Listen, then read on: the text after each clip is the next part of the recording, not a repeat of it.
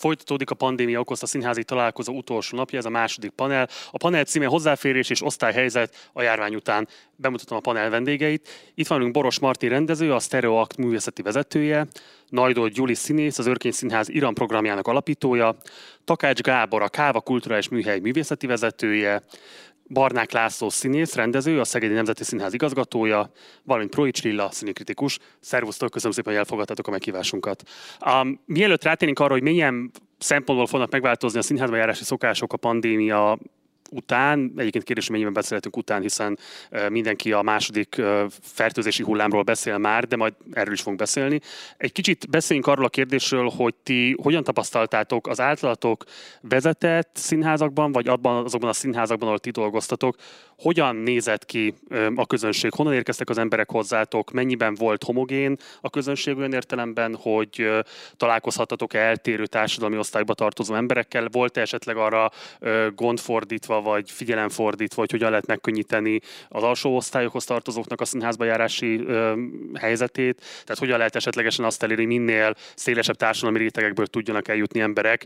a színházak nézőtereire, vagy az esetben a foglalkozásokra, amiket tartotok. És akkor ez egy, egy ilyen körkérdés, és menjünk akkor a Martintól a Lilla irányába. Tessék! Köszöntöm én is a nézőket. Hát annyira lesz heterogén a közönség, amennyire egy társulat erőfeszítéseket tesz annak érdekében, hogy heterogén legyen, de még akkor sem feltétlenül lehetséges, mert hogy szerintem ez nem csak a társulatok, hanem állami felelősség is, ugyanis mondjuk középiskolai diákokhoz Budapesten vagy vidéken, vagy esetleg egyetlen színházzal rendelkező vidéki városokba új közönséghez eljutni, egy budapesti kortárs színházi műhelynek eljutni, csak akkor lehet, hogyha azt mi magunk finanszírozzuk. Erre mi teszünk is erőfeszítéseket, de ez csak olyankor lehetséges, amikor valamilyen tematikus pályázaton erre pénzt nyerünk.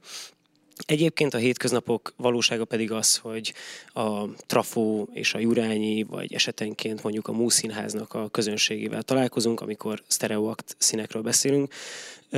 és ez pedig ugye, hát hogyha nagyon le akarom egyszerűsíteni, akkor, akkor független kortárs művészet iránt érdeklődő felső középosztálybeli értelmiségiek nagyjából egy értelmező kérdés nekem még a ti esetetekben szerinted mi a nagyobb szelekciós hatás? Az esetlegesen avantgárd megközelítésű forma, amivel dolgoztok, vagy inkább a jegyárképzés, amivel mondjuk a befogadó helyek megszabják, hogy mennyiért lehet megnézni az adott produkciót, amit hoztatok? Hát ez játszóhelytől függ, az mondjuk szerintem nagyon fontos. Ezzel érveltünk egyébként decemberben is, amikor a kulturális ö, törvényen ö, módosítottak, hogy ö, ugye minél jobban kivonnak állami forrásokat ebből a szektorból, és minél kisebb a, nem csak a függetlenek, hanem a kőszínházaknak is a finanszírozása, annál jobban meg kell emelni a jegyárakat. Tehát, hogy ebben az értelemben mondom azt, hogy súlyosan állami felelősség az, hogy mennyire hozzáférhető a színház, magyarul mennyire olcsó a jegyár. Mondjuk én a Jurányinak a közönségét ezen az egész ö, dimenzión belül, amit körülírtam, azon belül egy heterogénabbnak gondolom, mint mondjuk a trafóét, ö, azért, mert vannak ott ö, ö, populárisabb előadások is, ö, húzó nevekre jönnek a, sokszor a nézők, úgy, mint egy kőszínház esetében, ö, ugyanakkor ö, befogadnak kísérleti előadásokat is. Tehát ott egy ilyen szélesebb a skála, ott inkább talán, hogyha e kettőből kell választani, akkor egy árat mondanám. A Trafonál meg azt gondolom, hogy ott, ott én szerintem egy, egy konkrétabb, fixebb bázisa van mondjuk a táncnak, egy konkrétabb fix bázisa a színházi programnak, és a zenének, meg az új cirkusznak is. Köszönöm szépen, Juli. Üdvözlök mindenkit! Hát az Örkény Színházban azt úgy lehet tudni, de a 2017-es közönségkutatás is alátámasztotta, hogy főleg a budapesti értelmiség jár színházba. Érdekes talán, hogy elég magas a száma a középiskolásoknak, 15-20 százalékát teszi ki körülbelül az összközönségnek. És én ugye az Örkényben a művészet közvetítő és közösségépítő műhelyt vezetem. Örkény közműhelynek hívják ezt, ami most már nem csak fiataloknak, hanem felnőtteknek is kínál programokat. És ez a kérdés tekintetében annyiban is érdekes, hogy ez a, ennek a programnak lehetősége van arra, hogy kicsit nyújtózkodjon, és olyan, olyan osztályokat, olyan iskolákat is megszólítson, akik amúgy nem kerülnének feltétlenül így iskolai szervezésbe be a színházba, mert hogy általában a pesti elitgimisek jönnek, de vagy mondjuk úgy inkább, hogy gimnazisták, tehát hogy őket hozzák a tanárok. Viszont volt együttműködésünk például az UNICEF-fel, meg most már, hogy ugye nyolcadik éve működik ez a műhely, tehát most már elég jól kiépült, óriási a csapat is, aki, aki ezen dolgozik, és most már helyünk is van, az Ericsson, volt Ericsson stúdióban, most már Örkényköztérnek hívjuk, ahol foglalkozásokat csinálhatunk. Tehát most ez, ez egy felelősség, hogy igazából lehetőségünk van arra, hogy konkrétan olyan programokat csináljunk, amik, amik ö, olyan közönséget szólítanak meg, akik amúgy nem kerülnének oda. És ez egy érdekes dolog, hogy a repertoár az mennyire szól nekik is, vagy milyen előkészítés plusz programok kellenek ahhoz, hogy, hogy valóban élvezettel üljenek be erre az előadásokra, de kifejezetten csinálunk direkt olyan programokat is, amik, amik kiegészítik a repertoárt, és, és így szólítják meg azokat, akik, akik amúgy nem kerülnének feltétlenül oda.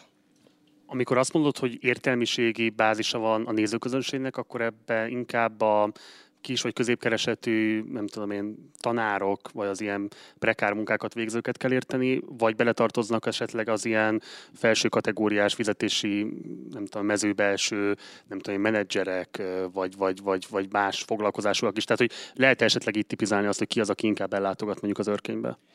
Hát ilyen pontosan most nem emlékszem, hogy, hogy ö, milyen eredményt mutatott ez a közönségkutatás, de azt mondjuk tudom, hiszen az ifjúsági programot meg a pedagógus programot is vezetem, hogy ö, pedagógusok nagy számban jönnek. Szóval, hogy ez, ez kifejezetten. Ugyan az előadások nem, nem kifejezetten diák előadások és ifjúsági előadások, de, de mégis elég népszerű a tanárok körébe. Köszönöm szépen, Gábor! Annyiban speciális a helyzetünk, hogy a, a Kávánál még kifejezetten általános illetve középiskolás gyerekeknek, fiataloknak készítjük az előadásainkat, illetve tavalytól most már óvodásoknak is játszunk. És tehát nekünk ő, tehát az előadásainknak a 80%-ára ők jönnek. Időnként kísérleti jelleggel csinálunk programot felnőtteknek. És Hát miután mi magunk szervezzük a, az előadásokat, tehát hogy a, tulajdonképpen a mi felelősségünk az, hogy, hogy kihez jutunk el. Három pont, nem egészen, mert azért az, az, az jellemző, hogy mondjuk a budapesti előadásoknak a, a döntő részén gimnáziumi tanulók vesznek részt, úgyhogy komoly erőfeszítéseket kell tenni, hogy szakgimnáziumokba vagy szakiskolákba el tudjunk jutni. Ez az egyik fel a dolognak, a másik pedig az, hogy, hogy most a 20, ez a 23. évad a kávának, tehát mi a kezdetektől fogva elég komoly hangsúlyt fektettünk arra, hogy eljussunk vidékre, és olyan településeken, olyan gyerekekhez, fiatalokhoz jussunk el, akik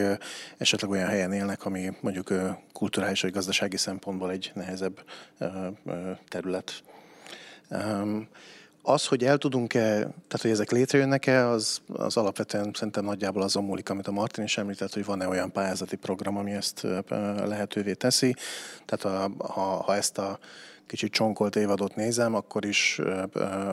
azok a prog- tehát most is voltak ilyen programok, akkor, amikor valami konkrét pályázat ezt, ezt tudta segíteni. Milyen arányú egyébként a vidéki vagy a fővárosi előadásoknak a száma, tehát hogy arányuk a kettő egymáshoz? Hát most próbálom, szerintem olyan tehát ugye nem csak, nem csak előadásokat játszunk, de ugye most mindent beleveszek, amit mi csinálunk, mert nem csak ö, ö, színházi nevelési előadásokat csinálunk, hanem ö, úgynevezett drámafoglalkozásokat, ö, is drámaórákat is tartunk, tehát ha minden programunkat beleveszem, akkor ö, hát most ez egy, ez egy becslés, ezt nem, tehát erre nem, ezt nem tudom teljesen pontosan, de olyan hát 60-40, 65-35 valahogy, valahogy így lehet a, a fővár, mint hogy a, a, a gimnázium. Köszönöm szépen, László. Sziasztok, üdvözlök mindenkit! A Szegedi Nemzeti Színház az státuszánál, feladatkörénél és céljainál fogva is egy több generációs színház. Ez szerint állítjuk össze a műsorunkat is, és, és nyilván nem csak a, a közszolgáltatási, meg fenntartói szerződéseknek és megállapodásoknak megfelelően szeretnénk becsábítani a, a nézőket, hanem valóban egy olyan fajta, hát talán túlzás a, a misszió kifejezés, de mégiscsak azt gondolom, hogy ilyenfajta célkitűzéssel kell hozzáállni ahhoz, hogy hogy mondjuk ott a délalföldi régióban, ahol azért nem, nincsenek olyan messze más színházak, a Békés Csabai Színház vagy a Kecskeméti Színház, tehát hogy, hogy abban a régióban Szegeden kívülről is, a megyén kívülről is be tudjunk hozni ö, nézőket, különböző generációkból, illetve különböző társadalmi vagy szociális háttérrel rendelkező nézőket, vannak olyan eseményeink vagy programjaink, amik egyfajta társadalmi felelősségvállaláson alapszanak. Tehát, hogyha mondjuk a nagy családosok szervezetével föl tudjuk venni a kapcsolatot, és tudunk olyan, olyan előadásokat prezentálni, amikre csak őket hívjuk meg, és mondjuk szerzünk rá valamilyen minimális jegyáron valami fajta támogatást a a, a megyei önkormányzattól, vagy a, vagy a fenntartó önkormányzattól, akkor, akkor azzal tudjuk segíteni az ő színházhoz való hozzájutásukat. Az is nagyon fontos kérdés, hogy például a környező városokban, Makó, Hódmezővásárhely, vagy a, vagy a kisebb településeken, ahova mondjuk vándortársulatok utaztak eddig, vagy gondolom majd utaznak a jövőben is, és ahova elmennek mondjuk helyi szinten azok, akik esetlegesen már egy nemzeti színházi jegyárat talán nem tudnak úgy kifizetni, vagy nem tudják belekalkulálni azt, hogy akkor bejönnek a városba, beutaznak autóval, parkolásért fizetnek, vagy beülnek még vacsorázni, stb. stb. Tehát, hogy őket hogyan tudjuk becsábítani. Ugye régen történelmi időkben még mindenféle filmek is szóltak arról, hogy micsoda turnék voltak a vidéki színházakból, hogy buszokkal járták a környező városokat és művelődési házakat. Hát ez a, ez a fajta dolog ez megszűnt, bár vannak most rá ugye szándékok és programok, amikre lehet pályázni, de nyilván elsősorban a mobilisabb társulatoknak érdekes ez. Nekünk elsődlegesen az a célunk, hogy hozzánk érkezzenek a, a nézők, de azért van számos olyan programunk, például az az a fajta színházpedagógiai program, amit nagyon intenzíven két éve indítottunk el a Kooperáló. Annak az a célja, hogy Szegeden belül és Szegeden kívül is, akár a már említett városokban, akár azokon túl mutatóan is el tudjunk jutni osztálytermi programokkal, amelyek lehetőleg nem csak nem ragadnak le a, a rendkívüli irodalom óra szintjén, hanem, hanem bevonják a diákokat, hanem valami fajta színházpedagógia, drámapedagógiai módszerek alapján megpróbálnak érzékenyíteni, vagy olyan témákat feszegetni, amiben aktivizálják őket. Ilyen volt például most a motiváció műhelyel volt egy közös fórumszínházi alkalmunk, de, de azt lehet mondani, hogy egyébként 6-tól 99 éves korig járnak hozzánk nézők, azt, ott, ott lehet szeparálni, hogy igen, mondjuk van egy, ugye a bérletrendszeren alapul a, a vidéki színjátszás, ami most azért erősen megingott ebben a pandémiás időszakban, illetve befolyásolhatja ez az egész járványügyi helyzet a, a jövőjét annak, hogy ez az egész bérletrendszer ez mennyire jogos, mennyire kell, mennyire adhat biztonságos ö, alapot csak mert például a, a jegyeknél, a, jegy, a jegyárképzésben ugye hozzájárul a, a kormányzat vagy a fenntartó ahhoz, hogy, hogy ne legyenek olyan szintű árak mondjuk, hogy hogy ezt ne lehessen megfizetni, hiszen mondjuk a Szegedi Nemzeti Színház esetében a nagy színházban egy mozi egynél kevesebb nyi összegért be lehet ülni, előadásokat nézni mindenféle műfajban. Ugyanakkor persze vannak drágább műfajok és drágább jegyek is, de de a bérletrendszer mutathatja meg azt, hogy, hogy az egészen kisgyermekkortól kezdve akár óvodás csoportoktól elindulva egészen odáig azokig a csoportokig, akik már 20-30-40 éve rendelkeznek bérlettel, vagy generációk óta rendelkeznek bérlettel, és ezt valahogyan tovább örökítik, hogyan áll össze egy, egy ekkora színháznak a, a nézői bázisa. A nézői bázis összeállításában egyébként a generációs vagy az osztályhelyzet támasztott a kihívások jelentenek nagyobb nehézséget a számotokra? Azt gondolom, hogy mind a két irányba ö, mindig nyitott szemmel kell tapogatóznunk, hiszen hiszen most még nem készítettünk olyan átfogó szociológiai felmérést, ami, ami, amivel megpróbálnánk valamilyen fajta reprezentatív képet kapni arról, hogy pontosan honnan is kerülnek ki a mi nézőink. Voltak rá példák az előző évekből, most egyébként pont a bérletezés kapcsán volt egy ilyen átfogó felmérésünk, hogy, hogy vállalnák a következő évadban a bérleteket, visszaadnák-e, stb. stb. De azért az, az érzékelhető, hogy az új bérletesek száma, hogyha olyan a műsorpolitika, olyan rendezők érkeznek, hogyha olyan olyan a kommunikáció mondjuk a nézők felé, és olyan csatornákon tudjuk eljutatni az információt, amire relevánsan reagálnak a, az adott nézők, akkor, akkor elérhető a változás, elérhető egyfajta mondjuk úgy, hogy fiatalítás, hiszen azért az idősebb generáció ragaszkodik a bérletéhez és a, azokhoz a helyekhez, de egyre nagyobb azoknak a tábora, akik jegyet vásárolnak, illetve akik online vásárolnak jegyet, tehát a mozgástér sokkal nagyobb, és, és nyilván a pandémia okozta helyzetben, amiben a, a digitalizáció nagyon előtérbe került, és minden a, az online térbe fordult át azt valahogy magunk kell, magunkkal kell vinnünk a jövőben, hogy hogy tudunk ezeken a csatornákon keresztül elérni olyan nézőket, akik esetleg lehet, hogy csak online tartalmakat fogyasztottak a, a mostani elmúlt két-három hónapban, de a jövőben lehet, hogy remélhetőleg személyes élményt is szeretnének megélni. Köszönöm. Lilla, te ugye nem kötődsz konkrét intézmény, ezért a kérdés hozzád úgy szól, hogy a te megítélésed szerint miben és hogyan szelektál az osztályhelyzet kifejezetten a színházba járók körében? Tehát mennyiben és hogyan érvényesül az, hogy privilégium a Magyarországon színházba járni? Egyrészt nagyon jó kitaláltam már Marci, hogy fogok erre válaszolni, de már, már azért, és akkor összevonom a kettőt, hogy tanárként tudok mondani erre valamit, tanárként, aki viszi a kedves tanítványait színházba, illetve szervez olyan előadásokat, amik eljönnek az iskolába. A diákok szerintem alapvetően, és hülyeség általánosítani persze, de általában úgy veszem észre, hogy nagyon konzervatívak. Tehát klasszikus előadásokra szeretnének menni. Na most velem nem annyira odajöttek, és, és nagyon könnyen, kaphatók voltak viszont utána arra, hogy beszélgetések után ö, volt olyan, hogy kortárs táncelőadástól teljesen megfeküdtek, egy egész napot beszélgettünk utána, és újra megnézték, akkor már nélkülem. Ö, ezt pedig ilyen, ilyen osztály helyzet szerint ö, nem, tudok, nem tudok olyan kutatásokról, és ezért, ezért csak ilyen faktába tudnék mondani, meg érzésekre tudnék mondani ö, dolgokat. Ö, szerintem a fiatalok közt ö, lehet, hogy vegyes, hogy, hogy kinek mik a preferenciái, illetve ho, hova járnak, ö, illetve ilyen családi hagyományok vannak, és ö, az iskola felől pedig ki lehet alakítani ilyen csoport hagyományokat, meg ízléseket egy kicsit.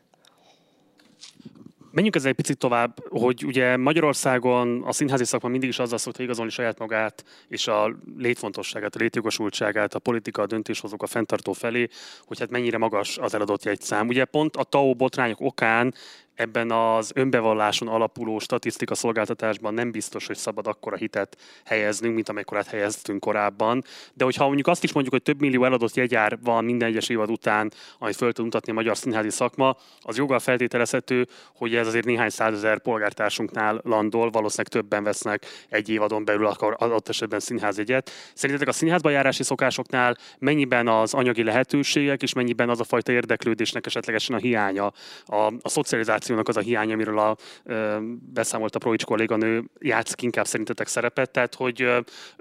mennének az emberek alapvetően színházba, de nem engedhetik meg maguknak, avagy nem biztos, hogy arra vágynak, hogy a szabad idejükben mondjuk pont színházba töltsék azt a kevés időt, ami rendelkezésükre áll. És nyilván itt nagyon eltérő intézményi pozíciókból érkeztetek, úgyhogy talán elsőként most László kérlek, hogy te mondd el, hogy nálatok ez hogy érvényesül. Hát a legdrágább jegy mondjuk a mi esetünkben a, a nagy színházban egy zenés előadásra a nézőtér első szegmensében körülbelül annyiba kerül, mint hogyha mondjuk itt Budapesten, vagy akár nálunk Szegeden egy, egy jobb étterembe beül valaki, egyedül elfogyaszt egy háromfogásból álló menüt, és mondjuk még nem kávézik, vagy nem borozik mellé. Tehát azért nincsenek akkora... Forintosítsuk, ez mennyit jelent? Jó, ez 3900 forint a, nálunk a... a... legdrágább egy Szegeden. Igen. Igen, és, és ez, hogy mondjam, egy nagyon baráti ár. Tehát én azért, én alapvetően budapesti vagyok, és, és sokat jártam Budapesten színházba, és amikor tudok, azért jövök újra és újra. Hát ez a budapesti jegyárakhoz képest egy nagyon, nagyon kedves árszabás, de nyilván idomul ahhoz a környezethez, hogy, hogy másfajta társadalmi-gazdasági háttérrel rendelkező közönségnek kell ezeket a helyárakat belőnünk. Egyfelől, másfelől meg valójában nem szeretnénk elrettenteni sem a, a, a nézőket, tehát hogy, hogy vannak ilyen lélektani határok, tehát hogy, hogy igen, 3900 lehet, hogy 3990, de hogyha már azt látnak, hogy több mint 4000 forint, akkor lehet, hogy már picit megijednének. Volt ezzel kapcsolatban tapasztalat? Korábban volt, de most már azért változott a, a, a nézőknek is a, a hozzáállása. Egyébként például az egyetemista ö, kör kapcsán merül föl mindig az, hogy milyen nehéz őket behozni. Ennek szerintem nagyon sokféle oldala lehet, de, de azt gondolom, hogy nyilván van az a szegmense, akik, akik tényleg küzdenek azért, hogy egyáltalán fenntartsák magukat, és, és kollégiumban laknak, és amikor tudnak hazahoznak, és pakkot kapnak, hogy tudjanak kajálni a héten, de azért nagyon sokan vannak, akik egy hét alatt a, a közelben lévő romkocsmákban elisszák azt, a, azt az összeget, amiből mondjuk egy havi bérletet meg lehetne venni. Tehát én nem gondolom, hogy, hogy a, az árszabás vagy a, vagy a jegyárak mértéke lenne az, ami, ami gátló tényező, inkább a kíváncsiság és az élmény. Az, hogy mit, mit kaphatnak, vagy mi, mi kelti fel az érdeklődésüket. És akkor azt gondolom, hogy a legjobb az mindig a gerilla marketing, tehát hogyha a híre megy egy előadásnak, hogy valamiért fontos, és persze lehet húzó nevekkel, meg nem tudom én mikkel, jópofa reklámötletekkel előrukkolni, de mindig a végeredmény az az, hogy ha jó egy előadás, akkor annak híre megy, és az bevonza a, az embereket, de nyilván a, a pedagógusok és a szülők felelőssége is nagy, hiszen aki már gyerekkorban uh, hozzászokott ahhoz, hogy 6-7-8 évesen elkezdjen színházba járni, és aztán van lehetősége arra, hogy, hogy felsősként is újra elmenjen, mert talál olyan élményt a színházban a pedagógus, és nyilván nem a gyerek választja ki elsősorban azt, hogy, hogy mire szeretne elmenni. Tehát, hogyha valaki végig van így vezetve ezen az úton, akkor azt gondolom, hogy középiskolásként, majd egyetemistaként, majd felnőttként is kultúrafogyasztóvá válik egy értelmező kérdés még hozzád, hogy társadalmi szervezetek kerestek-e meg már téged bármikor Szegeden vagy környékéről, hogy nyugdíjas szervezetek, diák szervezetek, bárki, hogy Barnák úr, a tagság nagyon szeretem menni színházba, de egyszerűen nem tudják kigazdálkodni ezt a jegyárat. Tehát, hogy érkezette hozzád olyan visszacsatolás, hogy kifejezetten gátja a színházba járásnak az, hogy nem tudják megfizetni a, egyébként valóban nem magas, de az ő anyagi helyzetük az mérten mégiscsak kigazdálkodhatatlan összeget.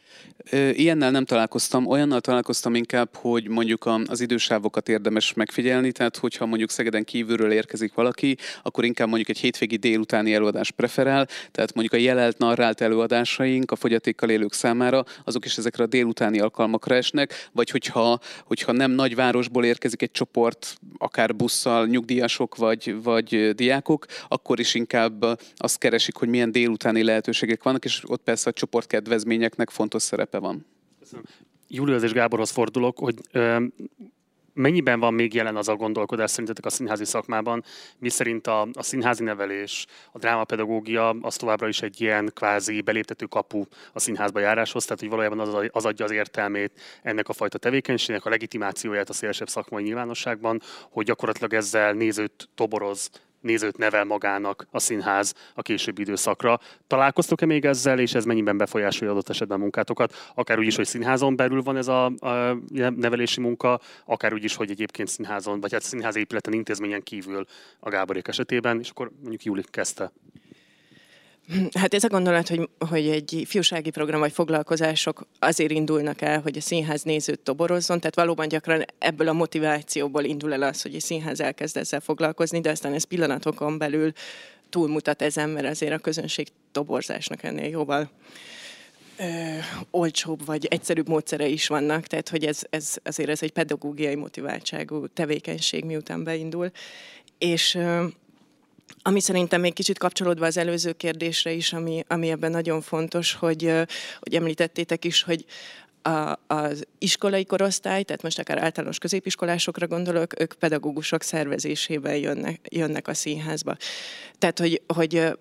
persze az is, az is egy meghatározó tényezőben, hogy ők mire nyitottak, mire van kedvük, de hogy szerintem ez egy színháznak nagy felelőssége, hogy, hogy miként fordul a pedagógusokhoz, hiszen egy tanárnak ugye ez nem csak abból áll, hogy elhozza a színházba az osztályt, hanem, hanem utána az a valamit kezdeni is kell. És az, hogy a színház kínál erre lehetőséget, akár olyat, hogy a, a, pedagógusok előre megnézhessék az előadást, vagy a főpróbát, hogy felelősségteljesen tudjanak választani, hogy kapnak el valamilyen tanári segédletet, akár az órai önálló feldolgozáshoz, vagy felkészítéshez, vezetéshez. Kínál-e esetleg a színház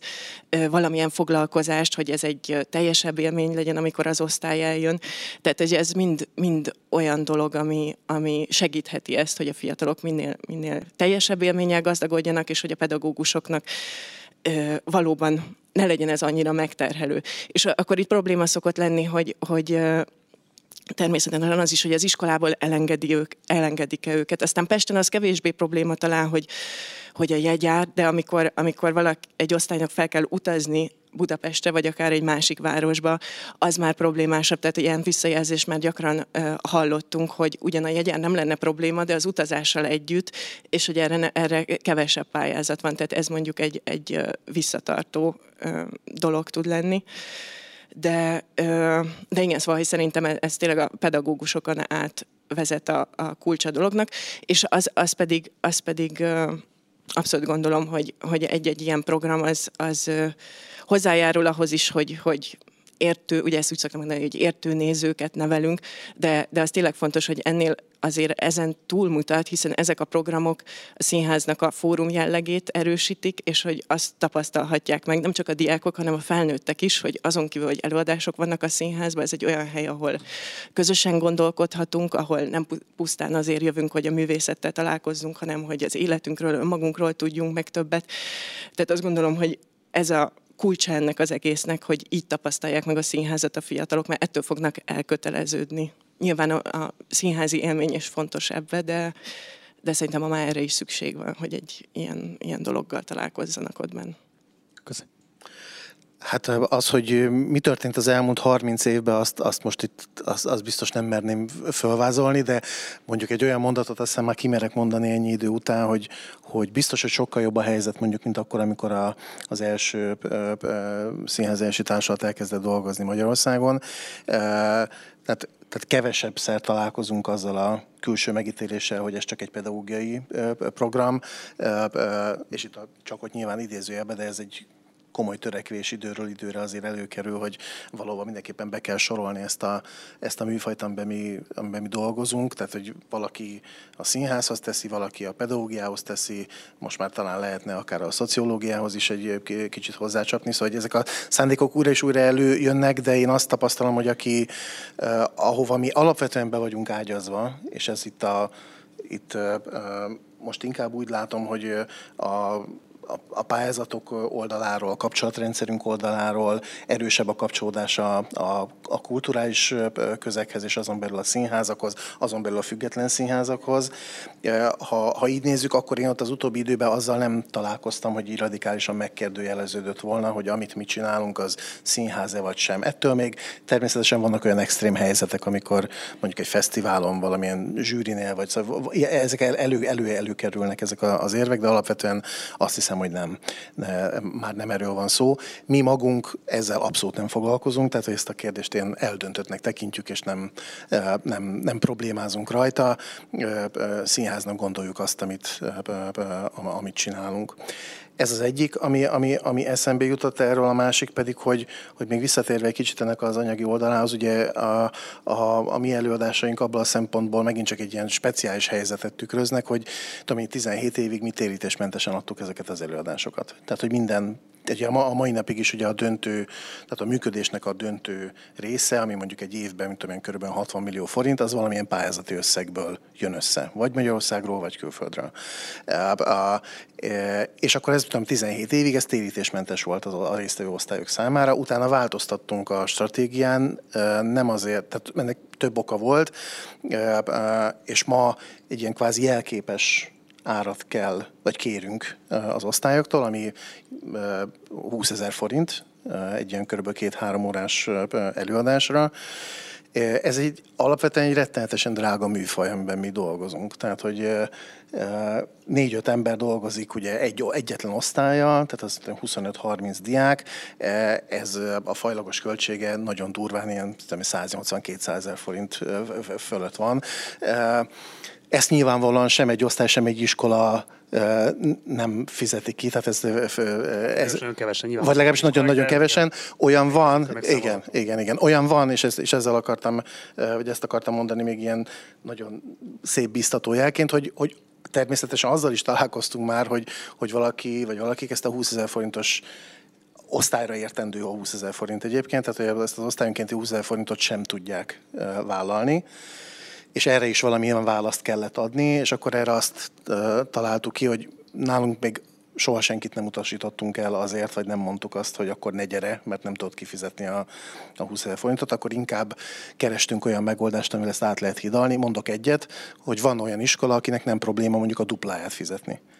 és akkor ezt így szépen össze lehet kötni, és volt is erre példa, hogy mondjuk eh, az is kvázi meghívja azt az iskolát, vagy azt az osztályt, aki nem tudja kifizetni, és akkor még találkozást is sikerült így, így összehozni. Tehát, hogy ez. Köszönöm szépen. Martin, kettős kérdésem lesz feléd. Ugye részben az is jellemzi a sztereoaktot, hogy vannak előadásaitok, amely társadalmi kirekesztettségben élni kényszerülő embereknek a történeteit dolgozzák fel, mondjuk például a fedél nélkül ugye egy ilyen ö, elhíresült előadásotok. Itt a kérdésem arra irányul, hogy ez itt az a fel, tehát az a Um, az a szempont vezet ilyenkor téged, hogy valamilyen módon összekösd a feltételezhetően magasabb társadalmi státusszal bíró nézőiteket ezekkel az embereket, tehát hogy megtörténjen egy ilyen osztályákon átívelő találkozás, vagy mi a másik szempont, és a kérdés másik része pedig úgy szól, hogy ö, a nézőitek köré tudtok-e toborozni adott esetben olyan embereket, akiket máskor meg egyébként még szerepeltettek az előadásaitokban, vagy pedig inspirálódtok belőlük egy előadás elkészítéséhez. Tehát van-e lehetőségetek megfordítani ezt, és őket is találkoztatni azokkal az eltérő élethelyzetekkel, osztályhelyzetben élő emberekkel, akikről nem találkoznának egyébként pont a társadalmi kirekesztettségük okán. Nem tudom, hogy ez így értető-e a második felével a kérdésnek, majd még lehet, hogy visszakérdezek. Én egyébként hasonló dolgot akartam bedobni, hogy egyáltalán nem csak egy ár kérdése az, hogy, tehát, hogy, hogy szerintem a középosztálynak a hozzáféréséről is érdemes beszélni, ez az, az osztályoknak a hozzáférése mellett, mert hogy az, hogy éppen egy romkocsmában költik el az egyetemisták a pénzüket, vagy, vagy mondjuk egy online közvetítést néznek az emberek Netflix helyett, azt szerintem nagyon nagy részt azon is múlik, hogy inkluzívak ezek az előadások, tehát olyan tematikákkal és olyan formákkal dolgoznak, amiket az emberek saját ügyüknek gondolnak, és, és eléggé elemi fontosságot képviselhet az életükben. Vagy, vagy, vagy, vagy csak magas művészet, ami nem tudom, mondjuk lehet, hogy nem megfelelő interpretáció mellett nem éri meg mondjuk azt a pénzt. Tehát nem, nem feltétlenül csak az a kérdés, hogy mennyi van konkrétan a, a pénztárcában. A kérdésre válaszolva, igen, ennek az inkluzivitásnak a, a jegyében mi sokszor választunk olyan tematikát, ami a, a társadalom perifériáján élőket helyezi középpontba, és, és olyan témákat, olyan érzékeny neuralgikus pontokat, mint az említett cím nélkül előadás, ami a hajléktalanságról szól, de van olyan előadásunk, ami női egyenjogúságról, vagy mély szegénységről szól ezek, ezek természetesen nem is tudnának úgy elkészülni, hogyha nem lennének mondjuk érintettek, vagy a témának szakértői bevonva a munkába. Ezzel a néző úgy szembesül, vagy úgy találkozik, hogyha esetleg ezek közül a, a bevont emberek közül valaki színpadon is van, vagy egyáltalán a, azáltal, hogy hogyan tárgyalunk, milyen ö, mélységgel, árnyaltsággal és, és ö, szakmai háttérrel egy-egy előadást. És hogyha jól értettem a kérdésednek a második felét, azzal kapcsolatban én azt tenném hozzá, hogy, hogy különösen egy, egy független ö, társulat számára, egy fiatal társulat és egy, és egy kortás ö, színházat művelő ö, színház számára az első pár év azzal telik, hogy egyenként összerakja azt a pár ezer fős, jobb esetben pár ezer fős ö, közönségét, akik ö, mondjuk rotálódnak az előadásokon. Egyébként kérdezted, hogy ö, kikből tevődik össze a közönségünk, azt hozzá kell tennem, hogy mi eléggé nemzetközi módon ö, működő társulat vagyunk, és a közönségnek körülbelül a fele az a külföldi koprodukcióinknak a nézőiből tevődik össze az elmúlt években például az Egyesült Államokban, vagy most idén német koprodukciók. És egyébként ez egy, ez, ez egy érdekes dolog, hogy ehhez hasonló beszélgetésen egy-két héttel ezelőtt négy amerikai színház csinálóval ültem együtt, és csak erről a, a vacsorázásról jutott eszembe, hogy ott többen bólogattak, amikor valaki felhozta, hogy hát igen, most így elmenni, bejönni a városba, megnézni egy előadást, ugye az autót, parkolni, vacsora, ital, nem tudom, hogy az olyan 400 dollár. Szóval ez azért távol van a, a, a magyar vagy budapesti háromfogásos menütől, és ez, ez a 400 dollár, ez a kb. 120 ezer forint, ez egy olyan összeg, amit mondjuk a, a keleti parton élő kollégák beszámolói szerint a lakosság 70%-a nem tudna kifizetni egy mondjuk egy akut vészhelyzet esetén ezzel kapcsolatban volt felmérés. Szóval, hogy ehhez képest azért még mindig jól állunk, szerintem, de mondjuk ehhez képest a másik véglet, meg mondjuk Németország, ahol így azt tapasztalom, hogy, hogy azért simán van, hogy oda mennek diákok az előadás előtt fél órával, nem is feltétlenül állójegy, hanem olyan jegyek, amiket fenntartanak direkt azért, hogy akár ilyen 5-10 euróért, ami még magyar viszonylatban is egy nagyon megfizethető összegnek számít, bejuthassanak.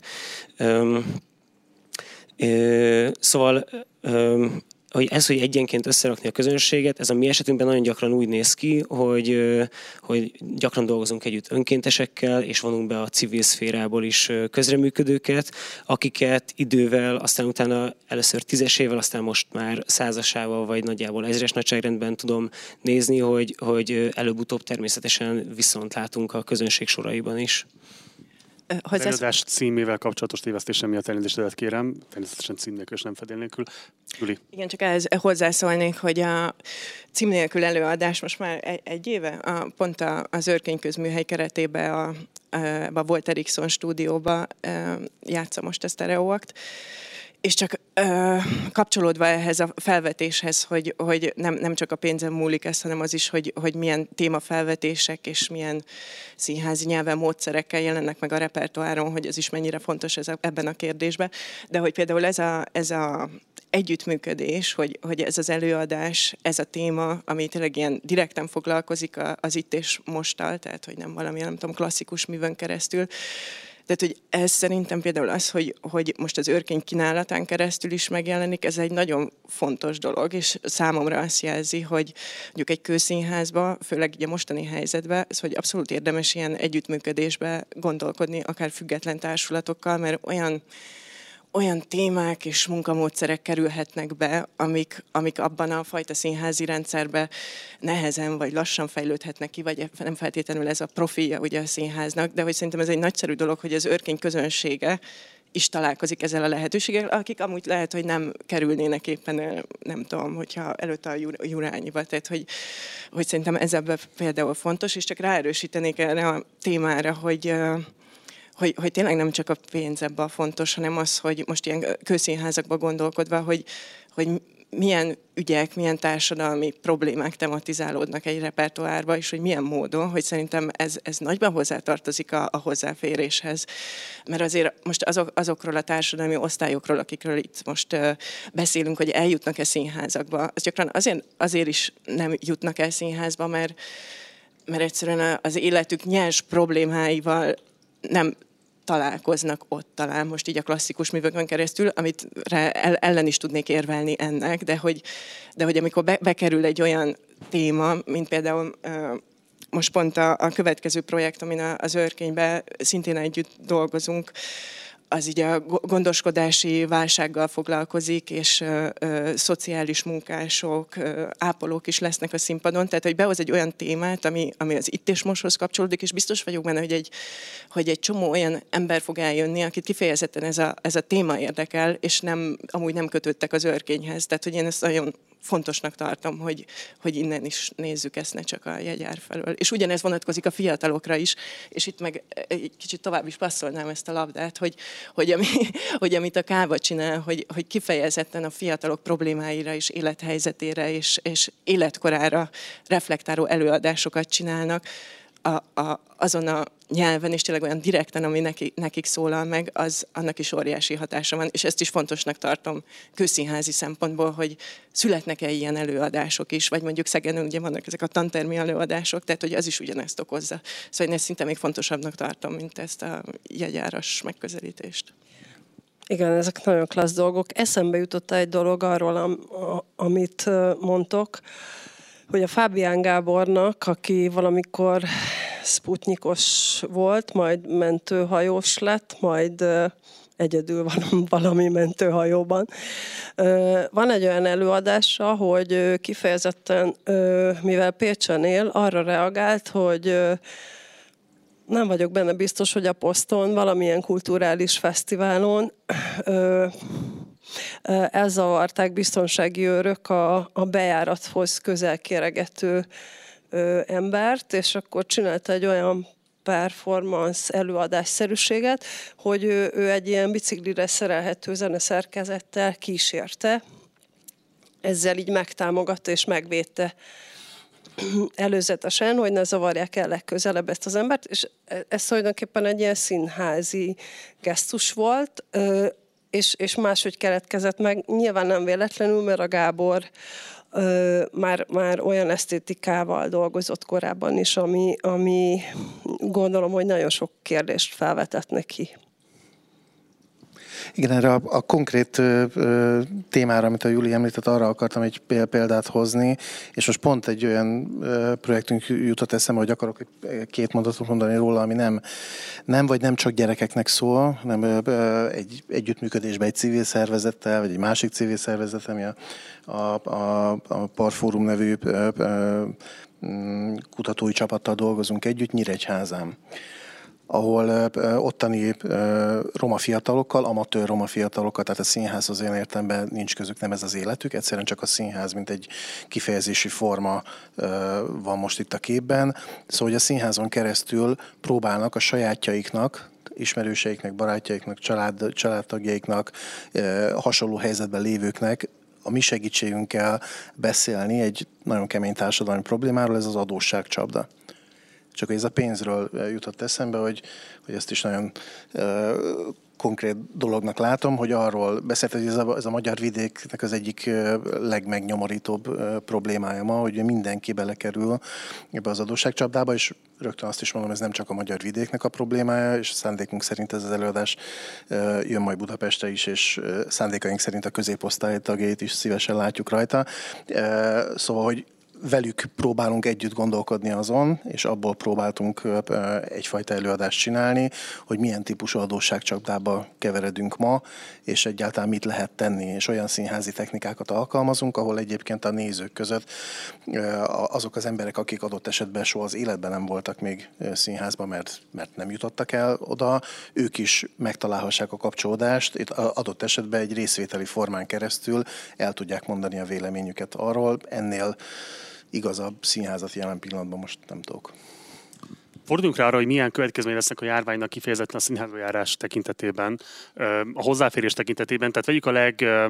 legoptimistább szenáriót, mondjuk azt, hogy levonult a vírus, ha lesz is egy felülfertőződési második hullám, nem fog olyan kritikus következményekkel járni, hogy elrettentse az embereket a színházaktól, megnyithatnak a színházak, ennek a jogi háttere is biztosítva van. Most ne vegyük ide azt a kérdést, hogy egyébként hogyan kell megnyitni a színházakat, milyen preventív intézkedéseket kell hozni annak érdekében, hogy járványügyi szempontból is készen ezek az intézmények fogadni az embereket biztonságosan. Tehát egy nagyon, nagyon-nagyon optimista szenáriót vegyünk van ez az általános szociális válság, ami ugye hihetetlen mértékben sújtotta a magyar családok százezreit. Van egy rendkívüli elszegényedés, ami már egyébként sokkal, vagy jóval a járvány előtt is jelen volt a magyar társadalomban. Ö, nyilvánvalóan sokkal kevesebben fogják megengedni, meg, meg tudni engedni maguknak azt, hogy színházba járhassanak majd. Még akkor is, hogy egyébként tényleg valószínűleg az a 3900 forintos jegyár, ez fővárosi viszonylatban egyébként valószínűleg nem jelentős, de gondolom, hogy Szegeden igenis az, és valószínűleg egyébként Pesten is tudunk találni olyan kerületet, vagy olyan városrésztől igenis jelentősnek számít, talán pont itt ebben a kerületben is nagyon sokan élnek, akik nem engedhetnék ezt meg maguknak, de hogy akkor mindezt a helyzetet látva hogyan lenne ideális kezelni azt, hogyha biztonságosan lehet színházba járni, akkor el is jussanak az emberek a színházba, adott esetben legyen többlet segítség nekik ahhoz, hogy nem csak hogy a ehhez hozzáférhessenek, hanem hogyha mondjuk maszkot kell viselni a színházban, akkor ezt ne nekik kelljen biztosítani, hanem mondjuk a színház tudja biztosítani. Nyilván ez források kellenek. Kézfertőtlenítő a színháznak kell biztosítania, vagy hozza mindenki magával, hiszen a ki lehet gazdálkodni egy árat, ezek a többletköltségek olyannyira megdrágíthatják a színházban színházba járásnak a szokását, hogy megint csak szűkülhet majd a hozzáférés. És most megint azért fordulok a Lászlóhoz, mert nyilván egy nagy intézmény vezetőjeként ezek annyira komplex problémák, hogy talán te szembesülsz a leginkább ezeknek az összetettségével. Tudnál erről beszélni, hogy úgy kifejezetten a hozzáférés szempontjából hogyan próbáljátok kezelni azt, hogy most ne legyen még jelentősebb lemorzsolódás a nézőközönség köreiben, mint amilyen jelentőségként feltehetően lesz, hogyha nem lesz ebben semmifajta fenntartói hozzájárulás, hogy az emberek hozzáférhessenek a járvány után is majd a színház művészethez. Igen, hát egy elég összetett kérdéskör ez, és, és a folyamatos tájékozódás az, ami az alapja ennek a, a, annak, hogy legalább valami fajta válaszokat tudjunk mi is szülni a, ezekre a kérdésekre, amelyek hetek vagy hónapok óta meghatározzák azt, hogy hogyan tervezzük a, a következő időszakot. Nyilván igen, kétféle alapvetés van. Az egyik a jogi környezet, ami, ami meghatározza azt, hogy milyen feltételekkel lehet egyáltalán elindulni, a másik pedig a személyes hozzáállás. Említettem azt, hogy a bérleteseink körében volt egy egy kérdőívezés, hogy, hogy ők hogyan állnának hozzá ez a jövőbeli helyzethez. A több mint 90% azt mondta, hogy, hogy jönnek, és felhasználnák azokat a bérlethányadós eladásokat is, amelyek elmaradtak. Volt egy-két olyan visszajelzés is, hogy akkor megyek legközelebb színházba, hogyha megkaptam az oltást. Tehát, hogy, hogy nem, nem lehet tudni, hogy a két szélsőség között mekkora lesz az átfedés. Az biztos, hogy valamelyest érintheti a, a jegyár kezelési díjszabást, azt, az, hogy mit kell nekünk ehhez beépíteni, illetve hogy valóban, hogy milyen fajta segítséget nyújt mondjuk a, a fenntartó, hiszen például az, hogy érintésmentes legyen a jegykezelés, ez nagyon sok intézményben már működik, de, de, való, de nagyon sok intézményben még egy, egyáltalán nem. Tehát, hogy, hogy mondjuk az idős korosztályból kikerülő jegykezelőket érdemese uh, megkérni, hogy esetleg adják át a helyüket a fiatalabbaknak, mert hogy kevésbé lehetnek érintettek, de tényleg akkor maradjunk annál, hogy, hogy optimisták vagyunk, és elmúlt ez az egész. Tehát, hogy, hogy lehet azért a biztonsági intézkedéseket mégis csak betartani, hogy legyen igen kész fertőtlenítő, hogy, hogy úgy vezessük be a nézőket a, a nézőtérre, hogy maximálisan biztonságban érezzék magukat, és akkor tényleg vessük el azt, hogy, hogy mit tudom én, csak minden második helyen ülhet ember. Um, tehát, hogy, hogy hogy tudnak ehhez hozzáférni, az, az nyilván az ő bizalmukon is alapszik. Tehát ahhoz az, hogy beépült szervesen beépült ez a fajta társadalmilag meghatározott, vagy kormányzatilag meghatározott távolságtartás, azt, azt, azt el kell tudnunk érni, hogy ezt, ezt le tudják vetkőzni az emberek. Tudom, nemrég, amikor újraindultak a próba folyamatok nálunk, akkor akik Budapestről érkeztek meg egy nagyon intenzív karantén időszak után, azt mondták el, hogy hát nekik nagyon fura, hogy most itt vannak a társulatban, itt vannak a, körülöttük az emberek, hogy itt találkoznak a többiekkel, és hogy ez, hogy ez mennyire furcsa. Én akkor azt éreztem, hogy igen,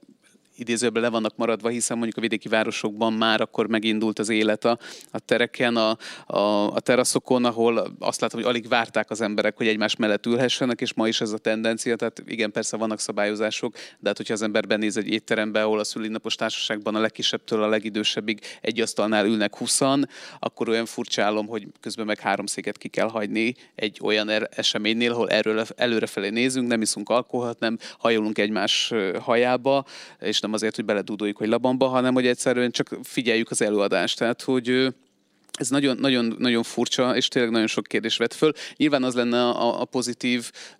a nézők felé, hogyha, hogyha mondjuk a színházak nem építenék bele ezeket a pluszköltségeket a jegyárakba, vagy hogyha azt mondanák, hogyha ha bérletet adunk, vagy nem adunk bérletet, például a Miskolci Színház már meghirdette azt, hogy ezt az eddigi bérletstruktúrát áttolja a következő évadra, és a következő évadban csak jegyeket fog értékesíteni, akkor mi lehet a, a, ennek a hozománya, vagy mi, mi lehet akkor, hogyha, hogyha megpróbáljuk ezeket beépíteni, és továbbra is arra törekszünk, hogy ha már ilyen pozitívan állunk hozzá a dologhoz, hogy akkor ha nincsen baj, akkor megyünk tovább ugyanúgy, mint eddig. Tehát ezek nagyon komoly kérdések, és, és a nemzetközi kapcsolatokat is, vagy a tapasztalatokat is próbáljuk figyelni. De néha egészen furcsa, hogy egy biztosító társaság mondja meg azt, hogy hogyan működjön egy színpadi munkafolyamat. Nyilván ez Magyarországon azért nem így van, de de az, hogy hogyan tudjuk elérni azokat a nézőket, akik, akik eddig sem jártak színházba, az egy nagyon komoly kérdés kérdés, hogy, hogy ez lesz-e az elsődleges feladat, vagy egyáltalán azokat a nézőket visszahozni, akik mondjuk bérlettel rendelkeztek, akik folyamatosan jártak. Igen, mert ugye, amit említettél, igen, hogy a nézőszámokkal hirdetik a, a színházak, vagy hirdetjük mi is azt, hogy, hogy mekkora a látogatottságunk, vagy, vagy, vagy, vagy igazoljuk magunkat tulajdonképpen, vagy a munkánkat. Abban nyilván az, hogyha mondjuk 91 ezer nézőnk volt ebben az évadban, akkor az nem 91 ezer embert jelent, hanem azért jóval kevesebbet, akik többször újra és újra eljönnek az előadásokra. De csak egy picit szeretnék reflektálni a, a korábbira is, hogy, hogy nálunk mondjuk három olyan előadás volt, ami ifjúsági, vagy, vagy, vagy meseelőadás, vagy vagy hasonló, és ott azért 81 előadás volt belőle nálunk, és ez több mint 30 ezer diákot jelentett. Tehát az, hogy, hogy igen, valóban fontos az, hogy mit kínál a, a színház, hogy mennyire lehet az releváns az, annak a korosztálynak is, illetve hogy a, a jövőben mit kínáljon egy színház, mert uh, talán volt is ugye a beszélgetések között egy olyan fajta téma, hogy, hogy mi lehet ennek a, a járványügyi helyzetnek a, a hozadéka, hogy mennyire fognak mondjuk megváltozni a repertoárok, hogy valaki tévesen azt gondolja, hogy majd könnyedebb műfajokkal kell becsábítani a nézőt, mert ha több lesz a, a végjáték, meg az operet, meg a nem tudom én mi, akkor biztos hamarabb jönnek be. Lehet, hogy van egy réteg, aki számára ez vonzóbb lehet, mert akkor könnyebben el tudom felejteni azt, hogy mi van mögöttem, de, de sokan meg pont az irán, amiatt mennének el színházba, hogy segítsen az feldolgozni ezt az egész helyzetet, amin túl vagyunk, hiszen a színháznak van egyfajta jelrendszere, a, a, a kulturális szektornak, az előadó művészetnek van egyfajta olyan, olyan lehetősége, hogy erre válaszokat kínáljon. Köszönöm. Bárki, aki hozzászólna nyugodtan, szabadon. Két dolog jutott eszembe. Az egyik, hogy, hogy ez a technikai oldalhoz, amit, amit, amit kérdeztél, hogy, hogy én az, ugye mi egy, egy befogadó színházak, a múszínházak a keretében működünk, mert hogy ott vagyunk ilyen rezidens társulat a, a stúdiószínházban, és azt látom magamon is, meg a, a színháznak a vezetőjén is, hogy nagyjából így magára vagyunk hagyva. Tehát, hogy így a, és ez könnyen lehet, hogy a többi független színházás igaz. Tehát az, hogy, hogy hogy kéne erről gondolkodni, milyen szabályozás lesz majd, azt tök jó lenne, hogyha nem csak nekünk kellene így egymással megbeszélni, hogy, hogy mi lehet, hanem hogy nagyon klassz lenne, hogyha lennének olyan kezdeményezések, olyan szakmai beszélgetések, ahol mondjuk a fenntartók támogatók lennének jelen, és ők adnának gondolatokat, instrukciókat, adott esetben utasítást, de hogy, hogy egyáltalán mivel lehetne valahogy szóba állni. Ez, ez az egyik, ami, ami eszembe jutott. Gondolom mindannyian láttuk azt a fotót, ami kicsit ugye el is híresült erről a Berlin színházról, ahol kiszedegették a, a, a székeket, amiről már, már mindenfélét hallottam, meg gondoltam azt is, hogy na hát ez a jövő praktikuma, meg azt is, hogy nettó parasztalkítás, mert hogy és inkább ebbe az utóbbia próbálok most egy picit tovább gondolni, hogy mégiscsak az a, számomra mégiscsak az a fontos része ennek az egésznek, hogy tehát hogy ezt próbálom ilyen technikai problémaként kezelni, fontos technikai problémaként, de mégiscsak technikai problémaként, mert az, amit a, a Lászlós említett, hogy ez alapvetően egy bizalmi kérdés lesz, tehát hogy elmerik-e hozni mondjuk a, a pedagógusok, a mai esetünkben elmerik-e hozni a pedagógusok a diákokat, a szülők elengedik el a, a, a gyerekeket. Lehet, hogy előnyt jelent, hogy mi e, e, kis színház vagyunk, tehát hogy 30 embernek játszunk, ez lehet, hogy jelent, de, de akkor is technikai dolgokat, akkor is figyelembe kell majd e, venni. E, és, e, és van, amit viszont nem fog tudni ez a, tehát a legnagyobb gondosság sem fog tudni megoldani, hogy, szóval, hogy valahogy annak a, szóval a színháznak van egy olyan jellege, és most ugye többen utazunk ebben a, ebben a formájában, hogy azt, hogy, hogy ez a fórum jellege van, tehát hogy egyeztetünk, résztvevünk, részt veszünk, gondolkodunk együtt, ez, ez még azt mondom, hogy lehet, hogy, hogy, hogy, hogy kevésbé is sérül ebben a, a, a, a, ebben a helyzetben. De az a része, ami a, a rítus jellege a színháznak, az már egy komolyabb kérdés. Tehát, hogy én a magam részéről nem szeretnék maszkban játszani, vagy szóval ezt nehezen képzelem el, hogy abból milyen típusú színházat lehet varázsolni, főleg másfél méterről. De lehet, hogy Martin is mm, Én egy ilyen pozitív dolgot hoznék be, most ezt nem mondom el még egyszer, amit ti is, hogy milyen problémák lehetnek, de ez, ez a fórum jelleghez akartam kapcsolódni, hogy hogy azért az elmúlt két hónapban az a sok energia, meg kreativitás, amit ugye mindennapi munkába ölt volna bele az ember, és ez most minden átkerült az online térbe, hogy azért legalábbis most így az örkényben, mind az ifjúsági programban, mind a, a, az örkény felnőtt, felnőtt közönségével való kommunikációban azért rengeteg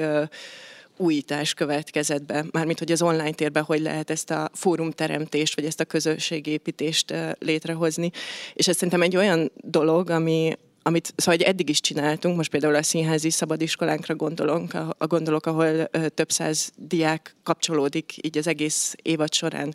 így úgy a színházhoz. De az, hogy most, most ebbe ennyi energiát ö, fetszöltünk, hogy, hogy a, az online terekben, most a Facebook csoporttól kezdve a, a nem tudom, a honlapunkon át, mert hogy azért ott is rengeteg dolog történik, ami történhet, ami ezt a fórum jelleget erősítés, hogy ezt biztos, hogy érdemes megőrizni, és azért ez is egy olyan dolog, ami, ami uh, hozzátartozik ez a színházba csalogatásról. Tehát, hogyha, hogy, szóval nem csak az, hogy milyen előadás még mennyibe kerül, hanem tulajdonképpen az is, hogy, hogy közösségi élménye nekünk ehhez a színházhoz tartozni, vagy visszajárni oda, és ez ugyanúgy fiataloknál, meg felnőtteknél is van, és szerintem ebben egy komoly lépés történt most így az online kommunikáció terén. Szerintem ez, ez eléggé társadalmi kérdés is. Nyilván ezeken, ezeken a technikai dolgokon túl, mert mm, nincsenek, nincsenek arra adatok szintén, hogy, hogy nem tudom én a rendszerváltás óta hogyan alakult át a, a közönség, hogyan fogy a közönség, hogyan járnak hogyan jár egyre kisebb réteg, egyre többet, és hogyan kényszeríti a színházakat is arra, hogy, hogy elitizálódjanak, és kiszolgálják azt a közönséget. Ti pont nem ebben a ebben a, az egészben dolgoztok, ti, ti a másik oldalon éppen. De ez, de ez a, ez a helyzet egy kicsit arra is bekérdezett, hogy, hogy mennyire fontos egyáltalán a színház. Tehát az, hogy, az, hogy itt szigorúbb szabályozások, szabályozásokat tartanak be, mint egy foci meccsen, az egyrészt politikai kérdés is nyilván, másrészt meg tényleg társadalmi, hogy, hogy hát az egészségügyre, meg a, a minőségi oktatásra, meg, meg az alapvető dolgokra lenne nagy szükség, és akkor ezután jön csak a, a színház. Um, van nyilván praktikus oldala, meg ideológiai és esztétikai oldala is a kérdésnek. Nekem én a közvetítéshez, az online közvetítéshez szerettem volna két dolgot hozzáfűzni. Az egyik az az, hogy természetesen az, az lehet, hogy egy fontos, jó és szükséges dolog lesz majd ősztől, hogyha nem lehet teljes ház előtt játszani, hogy akár párhuzamosan ezzel létezen közvetítés is. Most szerintem sok színház azon töri a fejét, hogy ezt hogyan lehet majd megoldani. Akik azt gondolják, hogy, hogy belefér az, hogy akár megváltott jegyér mosogatás közben menjen a, a műsor, ami elképzelhető, hogy így lesz de azért most konkrétan ennek a, a projektnek a kapcsán, amiben, amin a Julival dolgozunk, amin, amiben ö, tíz ö, állampolgári közreműködő lesz ö, színpadon, akik magukat játszák, és a saját életükből ö, osztanak meg érzékeny témákat, azért erősen felmerült az is, hogy, hogy így hogy tudjuk ellenőrizni, hogy ne történjen visszaélés, mert ugye bármi, ami az online térben megy, az felvehető, megosztható, tehát azért az egészen más, mint, mint az, hogy valaki telefonnal lesi fotókat csinál a, a színházteremben, ami szintén előfordul, de más kategória. Szóval ez egyik, hogy, hogy, hogy ilyen, ilyen dolgokkal is, ilyen, ilyenek dolgokat is kell mérlegelni. A másik az az, hogy személyes példa, hogy május végén lett volna egy, egy szereplésünk egy Berlin Fesztiválon, Volksbühnének a fesztiválján, tíz másik közép- és kelet-európai társulattal együtt oda készítettünk volna előadást, amit már négy hétig próbáltunk, aztán utána jött a karantén, sok újratervezés, és végül is most két hét múlva az online térben történik majd meg a fesztivál, és akkor így az egész átszervezés alatt, vagy, vagy újratervezés alatt azzal kellett szembesülnünk, hogy mi nem, most nem az van, hogy felveszünk egy jelenetet egy színházterembe, és akkor azt elküldjük nekik, hanem hogy médiumot kell váltani lényegében, és hogy mennyire elvárható egy, egy színházművésztől, vagy mennyire várhatjuk el saját magunktól, hogy képesek legyünk médiumot váltani, mert lehet, hogy, hogy rövid távon vagy középtávon ez lesz a szükség, de hogy, hogy közben meg miért mondanánk azt, hogy értünk ahhoz, ami, ami nem a mi szakmánk. És akkor meg már tényleg ott van, hogy aki, aki ha már arra vagyunk kényszerű, hogy képernyőt bámuljunk, akkor lehet, hogy tényleg jobb Netflixet nézni, mint színházat. A másik, meg akkor az ideológiai vagy esztétikai kérdés, én is a Lilához csatlakoznék ezzel a hasznosság kérdéssel, szerintem mindenki, nem csak színház csinál, hanem mindenki, aki, aki nem tudott bejárni a munkahelyére és a normális körülmények között végezni a munkáját, az szembesült az a kérdése, hogy majd hogyan megyünk vissza végezni a munkánkat a karantén után, és ez ránk is igaz, és én maximálisan elfogadtam az első naptól kezdve azt a tényt, hogy, hogy nem vagyok szükségállapot dolgozó, és most ez, ez nagyon-nagyon hátra sorolódik kapcsolódik, hiába tartom én a legfontosabb dolognak az életemben, és a munkatársaim többsége is, azt, amit mi csinálunk, van, hogy ezt, ezt háttérbe kell rakni, viszont eljön majd az idő, amikor meg visszamegyünk, és hogy akkor, hogy hogy lehet hogy lehetünk mi majd akkor a szükségállapot dolgozók, legalább azoknak a számára, akik minket néznek. Engem azt hiszem, hogy ez foglalkoztat most leginkább.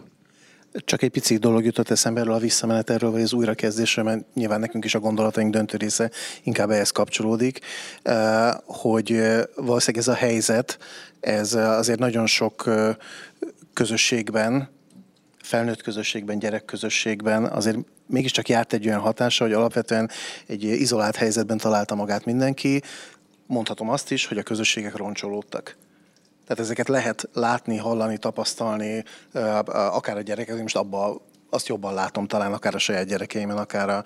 a, az ismerősök, barátai, barátok gyerekeink keresztül azért ezt lehet érzékelni, hogy persze volt egy izgalma érdekessége ennek a nem tudom, minek nevezzük, távoktatásnak, vagy nem tudom minek, szóval, hogy, hogy ennek volt egy érdekessége, de közben meg azok az osztályközösségek, amik, amikbe ők léteztek, ezer szállal kapcsoltak a többiekhez, ezek bizonyos értelemben sérültek.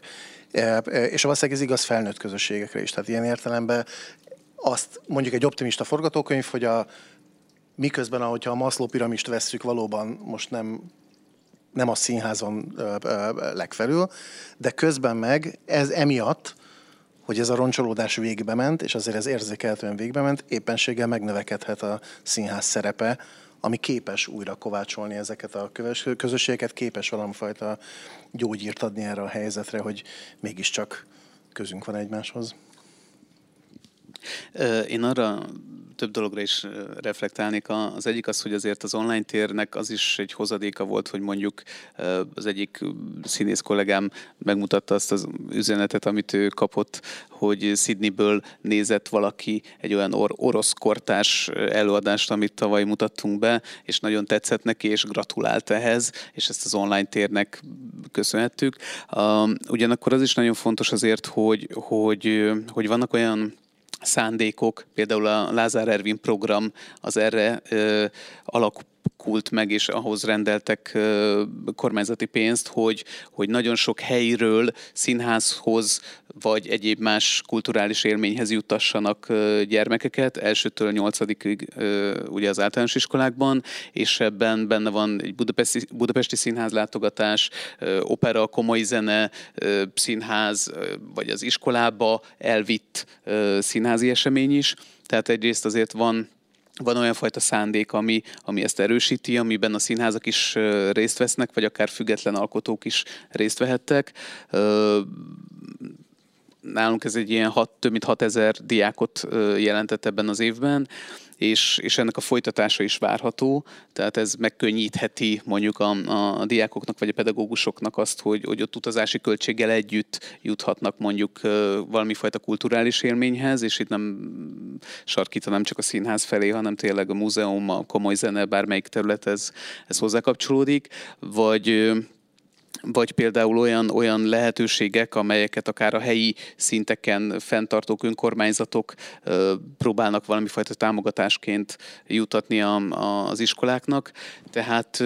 lehetőségek azért vannak erre, és az, az, és az azt gondolom, hogy mind a két félnek nagyon hasznos lehet.